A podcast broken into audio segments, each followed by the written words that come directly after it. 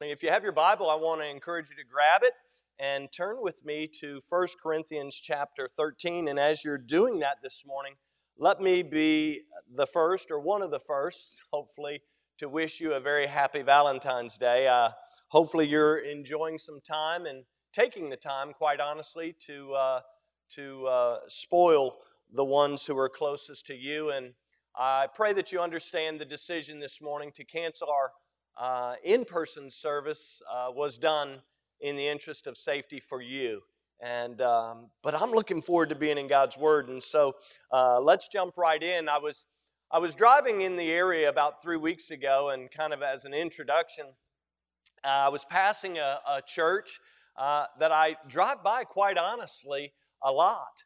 Uh, but for some reason on this particular morning, um, as I drove by, uh, the banners that they have attached to their light poles caught my attention.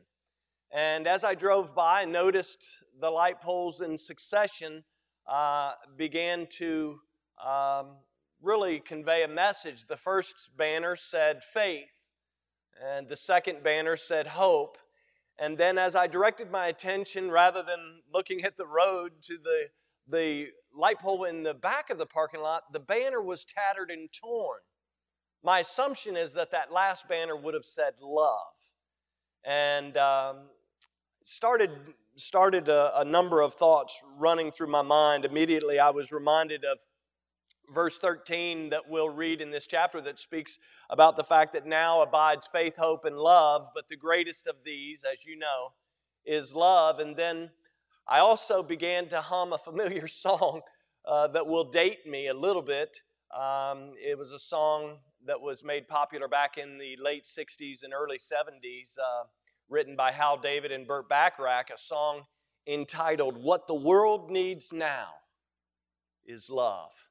And uh, I kept driving down the road, and as I began pondering these thoughts, scripture, and this song, I immediately understood what the Lord wanted me to share with you guys on this special day, Valentine's Day 2021. Now, as we begin our time in God's Word this morning, it's important to understand uh, that I'm going to read and you're going to hear me say the word charity over and over. But what's important to understand is that word literally means love. In fact, the Vulgate, which is the Latin translation, and John Wycliffe's English translation, all the way back in the 1300s, used the word charity which is more than likely why uh, they continued to use that word charity instead of love when it came to the King James Version of the Bible. Now, newer translations have made the adjustment and simply used the word love.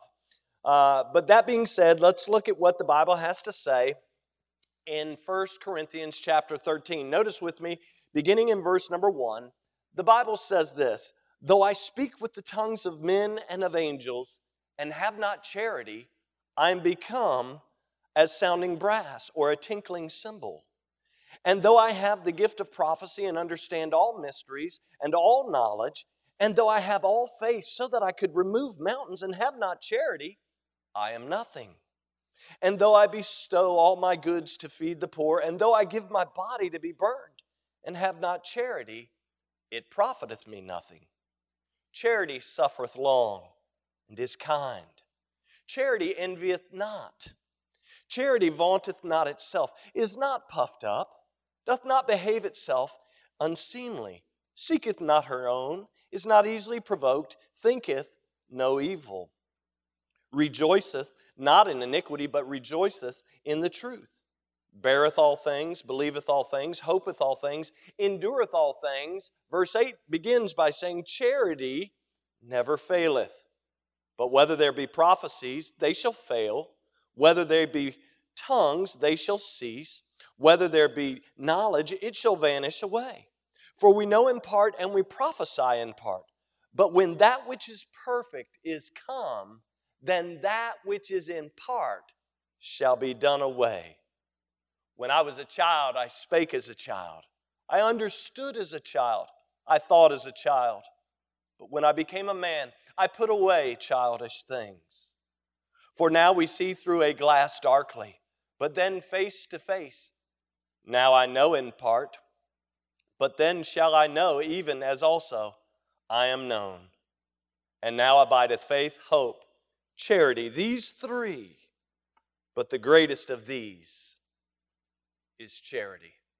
Let's go to the Lord in prayer. Father, we thank you for the time that we're able to have this morning on this beautiful day. And certainly we're reminded of your, your splendor and your power in just the weather that we've experienced over the past few weeks. Lord, help us to take time out to recognize your majesty and your goodness and your grace in our lives today. Father, I pray that as we look at your word, as we spend a little time together as a body of believers, I pray that you'll be honored. I pray that you'll be glorified. Lord, I pray that your word will encourage us. But Lord, I also pray that your word will challenge us today to be more like your son Jesus. Lord, I pray that if there's somebody watching this morning that doesn't have a relationship with you through your son, God, I pray that today, on Valentine's Day, this day of all days, Lord, that you would open up the eyes of their understanding, that the Word of God and the Spirit of God might draw them unto yourself, where they might find the forgiveness of sin and life everlasting. Lord, we thank you again for what you'll do in advance. God, we give you the praise and the honor and the glory for it all. For it's in Jesus' precious name and for his sake that we do pray. Amen and amen. Well, I don't know if you've been awake over the past uh, year or not, but if there's uh, something that the world needs now, if there's if there's something that we really need now, I would say more than anything else, it's love.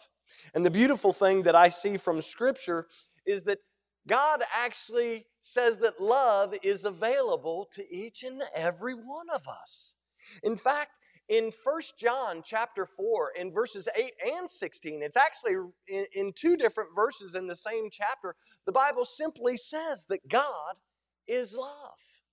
Someone has said that he never ceases to love because in order to do so, he would have to cease being himself.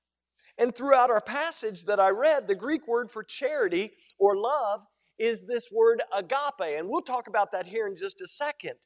But in the English language, when you and I speak of love, we simply say love.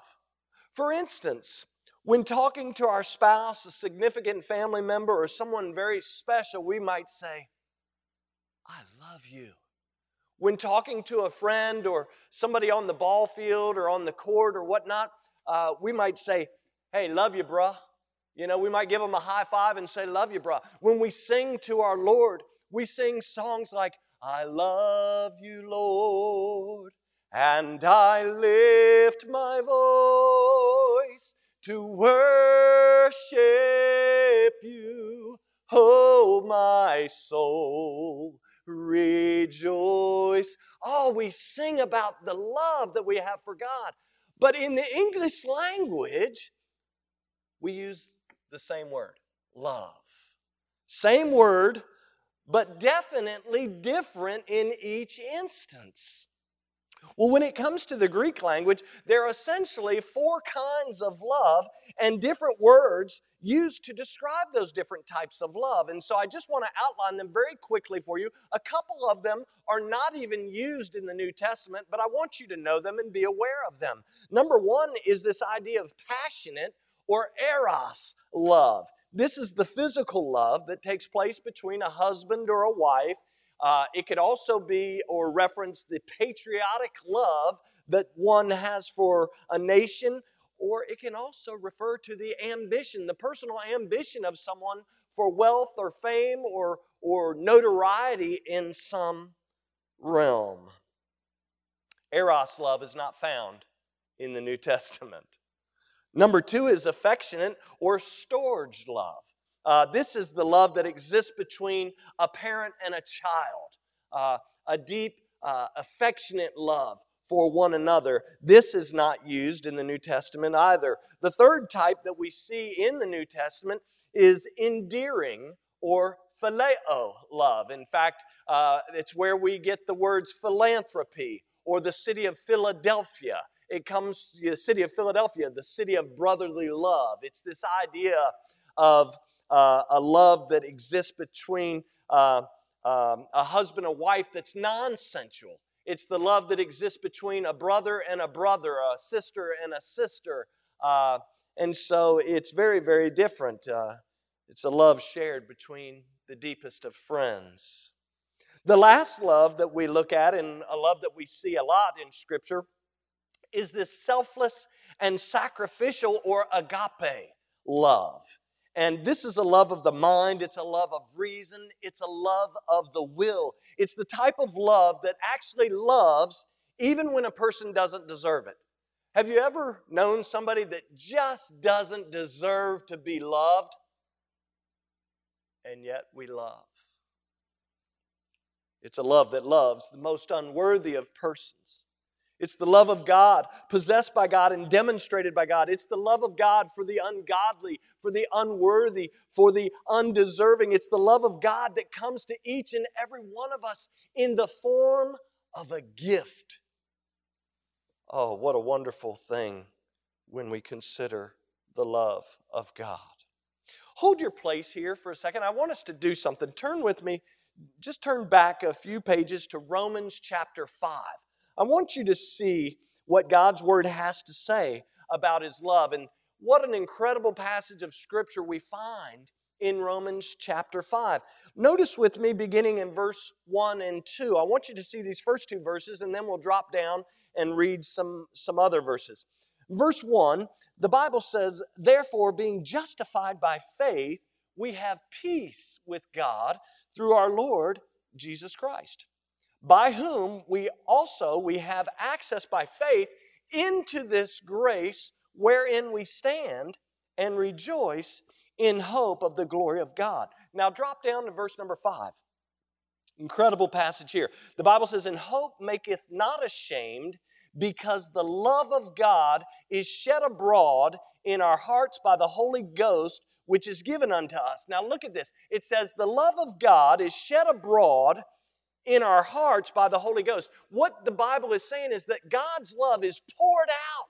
It's been poured out into my heart and into your heart by the Holy Ghost. It's not something that you paid for, it's not something that you can earn. It says here in this verse that it is given to us. It's given to us freely. Look at look at verse 6. The Bible says for when we were yet without strength in due time Christ died for the ungodly. Again, the ungodly, the unworthy, the undeserving. Look at this. Verse 7 For scarcely for a righteous man will one die. Yet, peradventure, for a good man, some would even dare to die. Verse 8 But God commendeth his love toward us, in that while we were yet sinners, Christ died for us. Now, look at this verse. Hold on. But God commended his love towards us. The point is that God actually possessed the love and then he proved his love to us. Verse number nine, the Bible says, Much more than being now justified by his blood, we shall be saved from wrath through him.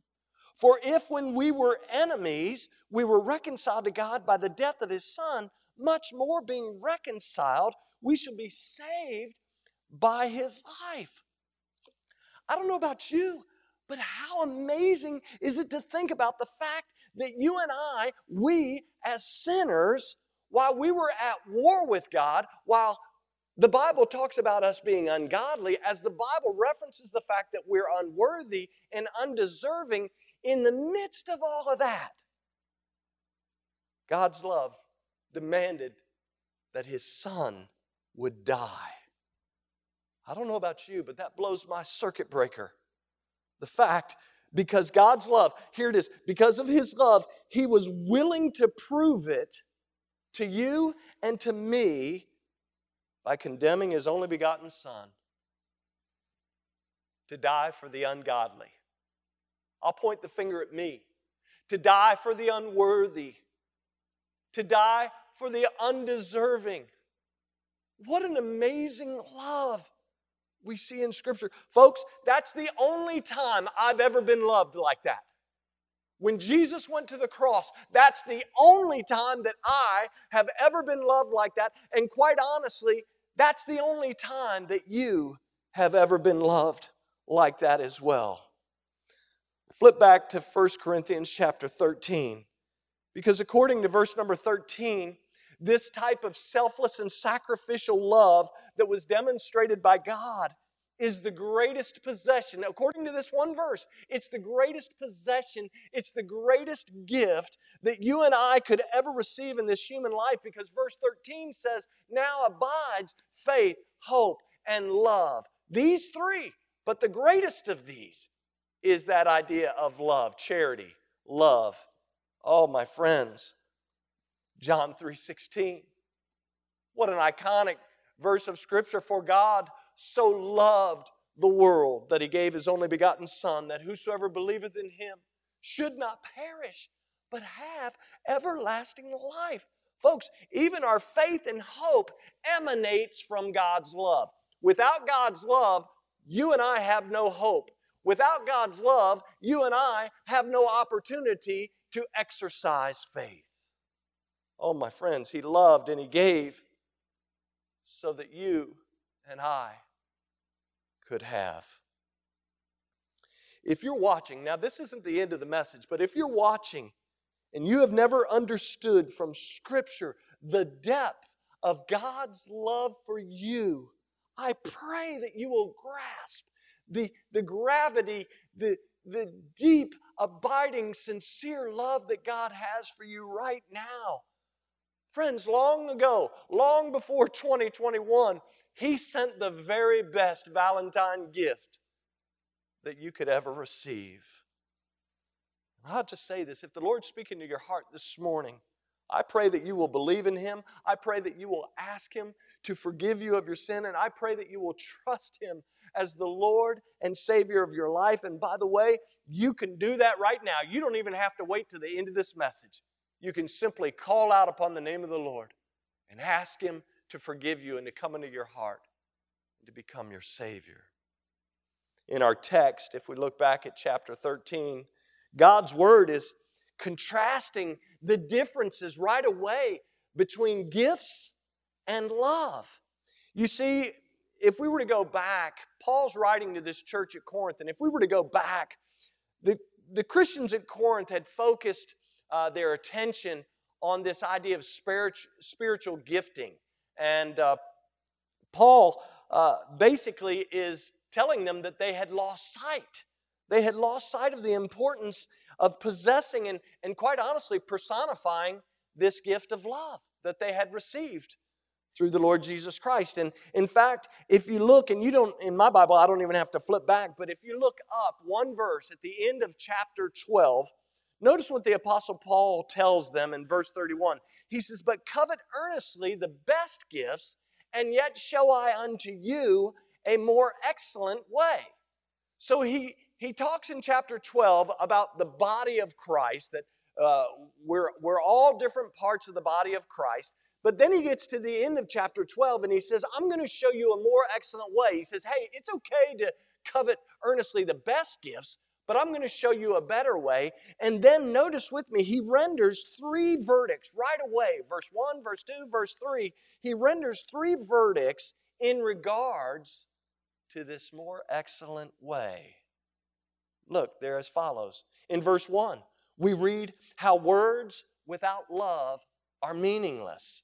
See, if you see the verse up here, it's this idea of a person can speak with great eloquence, a person can speak uh, all the languages of men, they can convey heavenly message messages, but the crucial point here in verse 1 is notice is I am become. This phrase I am become.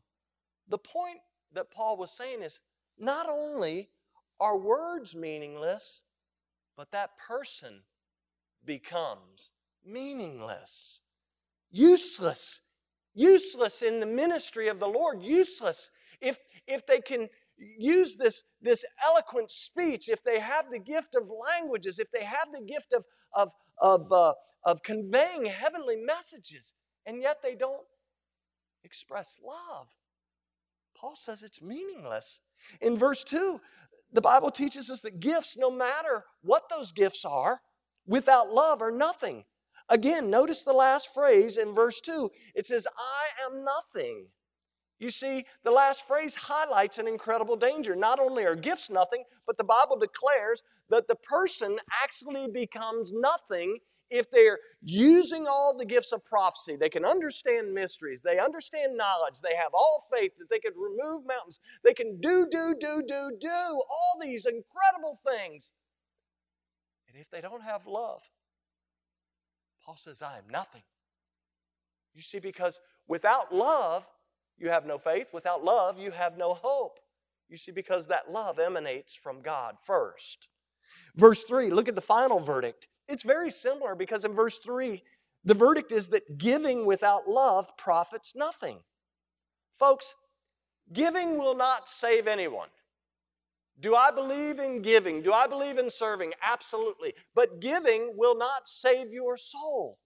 The reality is that if love is not present in a person's life, then love must not be present.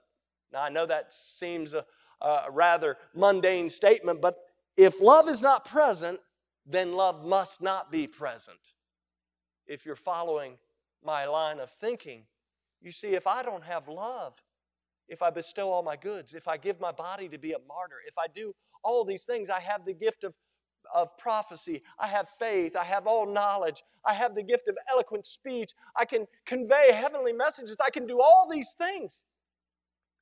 But if I don't have love, guess what? It's all useless. It's all wasted. In fact, I might even say or suggest that it's impossible uh, from Scripture. I put down here giving all I have to feed the poor in my life or as a martyr is a waste of time if I don't have have love. In fact, I might even suggest that it's impossible based on Scripture. Because in 1 John chapter 4 and verse number 8, I only read a portion of it at the beginning. The Bible says, He that loveth not knoweth not God, for God is love. The inference is that if you know God, you're actually going to express that knowledge and relationship with God through love.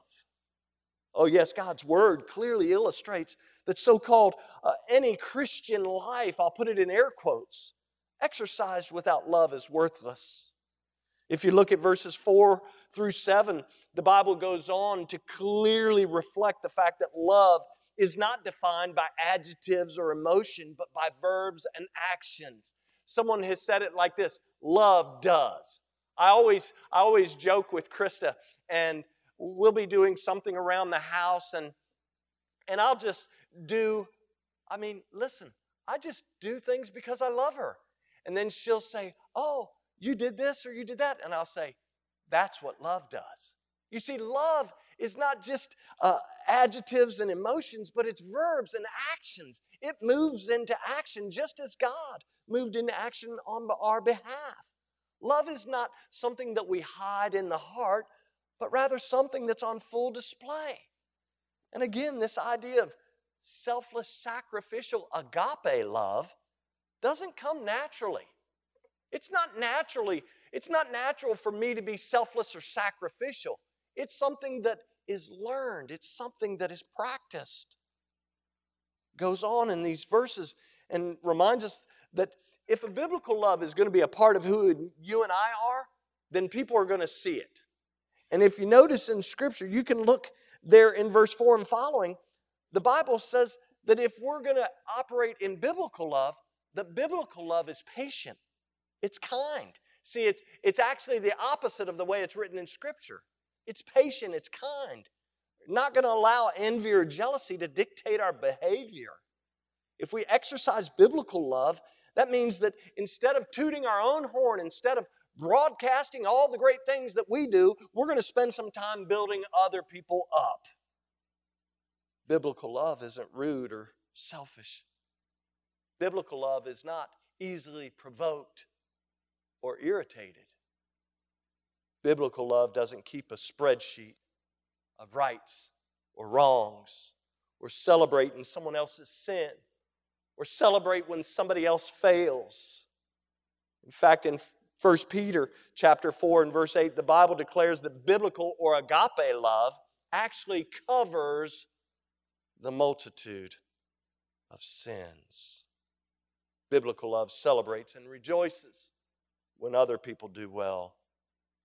In the end, look at verse number seven. And the end, the, the Bible t- teaches us that biblical love bears all things, it believes all things, it hopes all things, and endures or perseveres through all things. It believes the best instead of assuming the worst. Friends, if you can do one thing today, you may have problems in life, but take the opportunity to believe the best instead of always assuming the worst. Biblical love never ceases to hope, it expects good to eventually triumph. It refuses to accept failure. Biblical love endures. By the way, that word endures is taken from a military word that literally means to stand against the attacks of the enemy. That's what biblical love does. It stands up in the face of adversity. It stands up when that roaring lion walks about seeking whom he may devour. Well, my friends, as believers, we are loved by God and we have received love from God. And now, the beautiful thing is that you and I have received the opportunity and the responsibility. We have the opportunity and the responsibility to pass on biblical love to others. Notice with me what Romans chapter 12 in verse number 9. Romans chapter 12 in verse number 9 and 10 says. The Bible tells us to let love, that's the word, agape, let selfless, sacrificial love be without dissimulation. That means let that selfless, sacrificial love be sincere and without hypocrisy. It says, it goes on, verse 9, abhor, that word means to detest, detest that which is evil, and cleave to that which is good. The word cleave means to glue yourself to that which is good. Speaking of that selfless, sacrificial love. Verse number 10 says, Be kindly affectioned one to another with brotherly love, the word phileo, philanthropy, the city of brotherly love, Philadelphia in honor, preferring one another. If we go back to John, in John chapter uh, 13, in John chapter 13, Jesus is speaking to his disciples. And notice what he says in verse 34 and 35. He says, A new commandment I give unto you, that you love one another. As I have loved you, that ye also love one another. By this shall all men know that ye are my disciples, if you have love one to another. Now, in these two verses, here's a little fun fact for you. There are two types of love being mentioned. One is the, the word agapao, it's taken from the word agape, and it means to totally or completely give ourselves over to something. And the second one is the word that I've already shared with you, which is agape, which refers to that selfless sacrificial love that God has modeled and given to each and every one of us. Now let's go back and read John chapter 13, verse 34 and 35. Remember, agapao, to totally give yourself to something, and then agape, selflessly, sacrificially loving. Now let's read those two verses again. Jesus says, A new commandment I give unto you, that ye love agapao one another, that you totally give yourself over to loving one another. As I have loved you, agapao.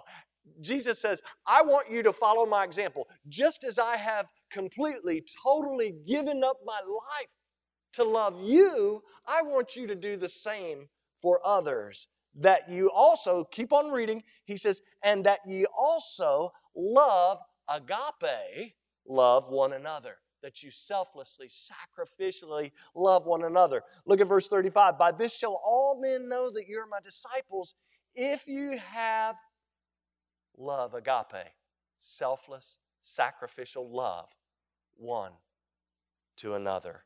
Oh, my friends, the love of God is a pretty incredible gift that we have been given.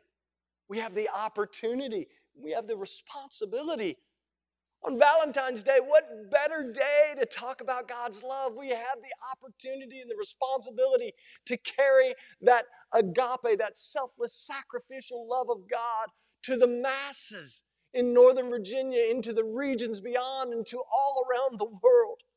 If you go back to uh, 1 Corinthians chapter 13, beginning in verse number 8, the last part of this chapter is quite honestly a celebration of the permanence of God's love. Listen, there's nothing that you and I can do to make God love us any more. There's nothing that you and I can do to make God love us any less.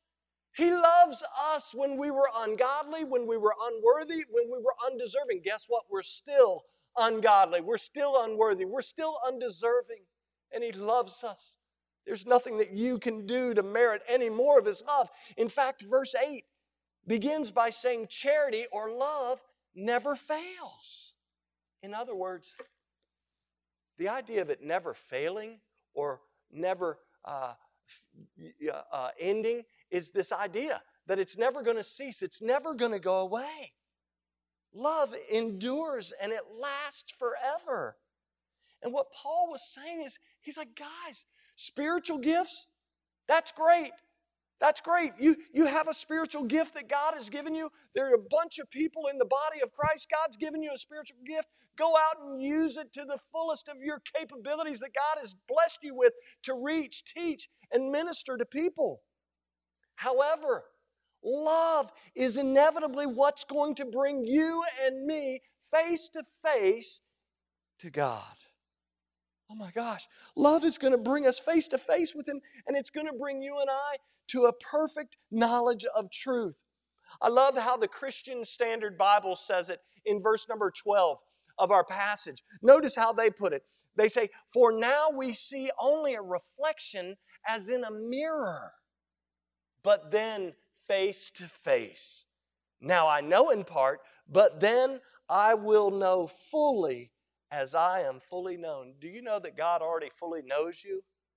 But one beautiful, glorious day, one day there's coming a time when you will know Him as He fully knows you.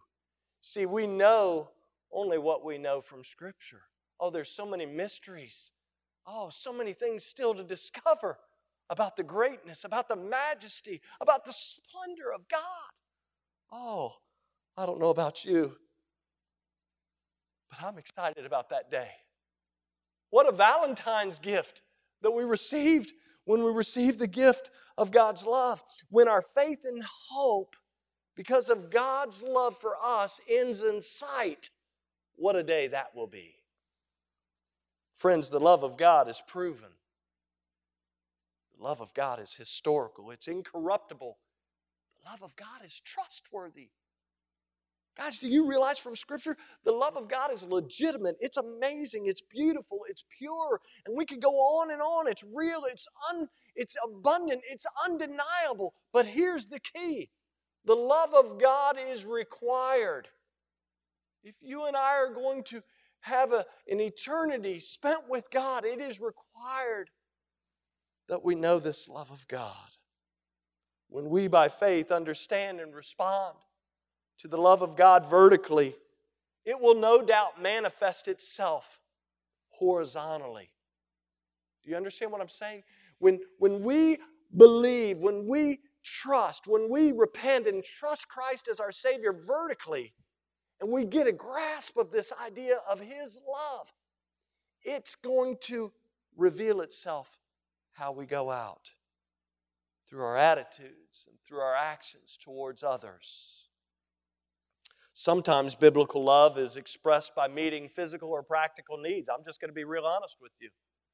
But if we stop there, we failed to grasp the completeness of God's love for us because at the end of the day, I can feed somebody, I can clothe somebody, I can do all these things. And, and when I do these things, we should be doing them from a position of love. But if I stop there, then I really haven't pointed somebody to the greatest love of all.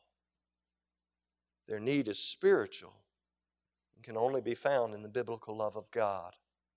I want us to close by reading one passage of Scripture, really an incredible passage of Scripture. And as we do it, uh, turn with me to 1 John. 1 John chapter 4. Back near the end of Scripture, 1 John chapter 4. It is incredible if you really dig deep into these verses of Scripture. And as we prepare to read them, I want to remind you of agapao, to be totally committed to something or someone, and then agape, which speaks of God's selfless and sacrificial love. Let's begin reading in 1 John chapter 4 and verses number 7 and 12. Now, as we read, I'm going to comment and remind you what type of love God is communicating to us in these verses. It's, it's truly uh, wonderful. Look at verse number 7. The Bible says, Beloved, let us love, agapao, let us totally commit ourselves one to another. For love, the selfless and sacrificial love of is of God. And everyone that loveth, or agapao, that is totally committed to loving others, is born of God and knoweth God. He that loveth not, he that is not totally committed, that word loveth there is agapao again. He that is not totally committed to loving knoweth not God. For God is love, agape. He is selfless, He is sacrificial. In verse number nine, in this was manifested the selfless, sacrificial love of God towards us, because that God sent His only begotten Son into the world that we might live through Him. Verse number 10 Herein is the selfless, sacrificial love of God, not that we totally committed or loved God in that realm, but that He loved, He totally committed Himself to us and sent His Son to be the propitiation, or that word means atonement, for our sins. Beloved, if God so loved us, if He so totally committed Himself to loving us, we ought also to totally commit ourselves to loving one another. No man has seen God at any time. If we totally commit ourselves to love one another, then God dwells in us. And His love, His selfless, sacrificial love, is perfected, or watch this, or is complete in us. My friends, you may have joined us this morning and you, you say, man, Valentine's Day 2021. You may be struggling today. You may be struggling with some sinful habit. You may be, quite honestly, you may be struggling with some hurt, some past hurt that you've not been able to move beyond. You, you may be struggling with some hang up that keeps you locked. Can I tell you that God loves you? He loves you so much. He doesn't want to see you stay locked up in fear. He doesn't want to see you locked up with these old habits and hang-ups and hurts. He wants you to understand that nothing can separate you from His love. He wants you to understand that He selflessly and sacrificially sent His only Son to die for you so that you could understand, so that you could receive, so that you could embrace that love that He has for you and for me and for the whole world. J. Vernon McGee, I was reading him earlier this week, and he once said these words. He says, You cannot keep him. Speaking of God's love, he said, You cannot keep him from loving you. You can put up an umbrella to keep yourself out of the rain, but friends, you cannot stop the rain from falling. Neither can you stop God from loving you, regardless of the umbrella of sin or even an umbrella of unbelief that you may be under. Friends, if you have never believed, if you have never accepted, if you have never trusted in the love of God, I beg you, I beg you, I beg you right now, do it. The Bible says, Whosoever shall call upon the name of the Lord shall be saved. Oh, my friends, the proof, as they say, is in the pudding. God loves you. He wants to have an intimate relationship with you. He totally committed himself to loving you by selflessly and sacrificially sending his son to die for you and for me. If you're watching this morning and you're already a believer, you're already a follower of Jesus Christ, I want to encourage you today on Valentine's Day 2021. I'm going to go home and celebrate it too. I want to encourage you on Valentine's Day 2021. Celebrate. Celebrate that selfless, sacrificial love that God totally committed Himself to proving to you. Oh, my friends, I want to encourage you today. God loves you. What the world needs now, what the world needs now, just like the song said, is love, sweet love. And the Bible declares that it's available to everyone. Father, we thank you for your word. We thank you for the time that we've had together. Lord, I pray that today will be a, a, a a, day of, of, of splendor for our church family, for those that have gathered us online. Lord, I pray that they will take time to celebrate your love. Lord, I pray that if there's somebody that's with us even right now that has never called upon the name of the Lord, that they would do that and that they would communicate that decision to us. They could simply send us a message. They can s- s- simply put a note on, on the live stream that they've trusted Christ. Lord, we want to celebrate that decision. Lord, we thank you for loving us. We thank you for proving your love to us. Lord, I pray that each and every day it would be our heart's desire to grow in that love, to walk in that love, in order to bring you the honor and the glory that you so richly deserve. Lord, we thank you for the time that we've had. I pray that you'll dismiss us with your blessing until we meet again. Amen and amen. Thank you so much for listening. If you'd like more information about our ministry, check out our website at battlefieldbaptist.org or follow us on Facebook and Instagram. We'll see you next time.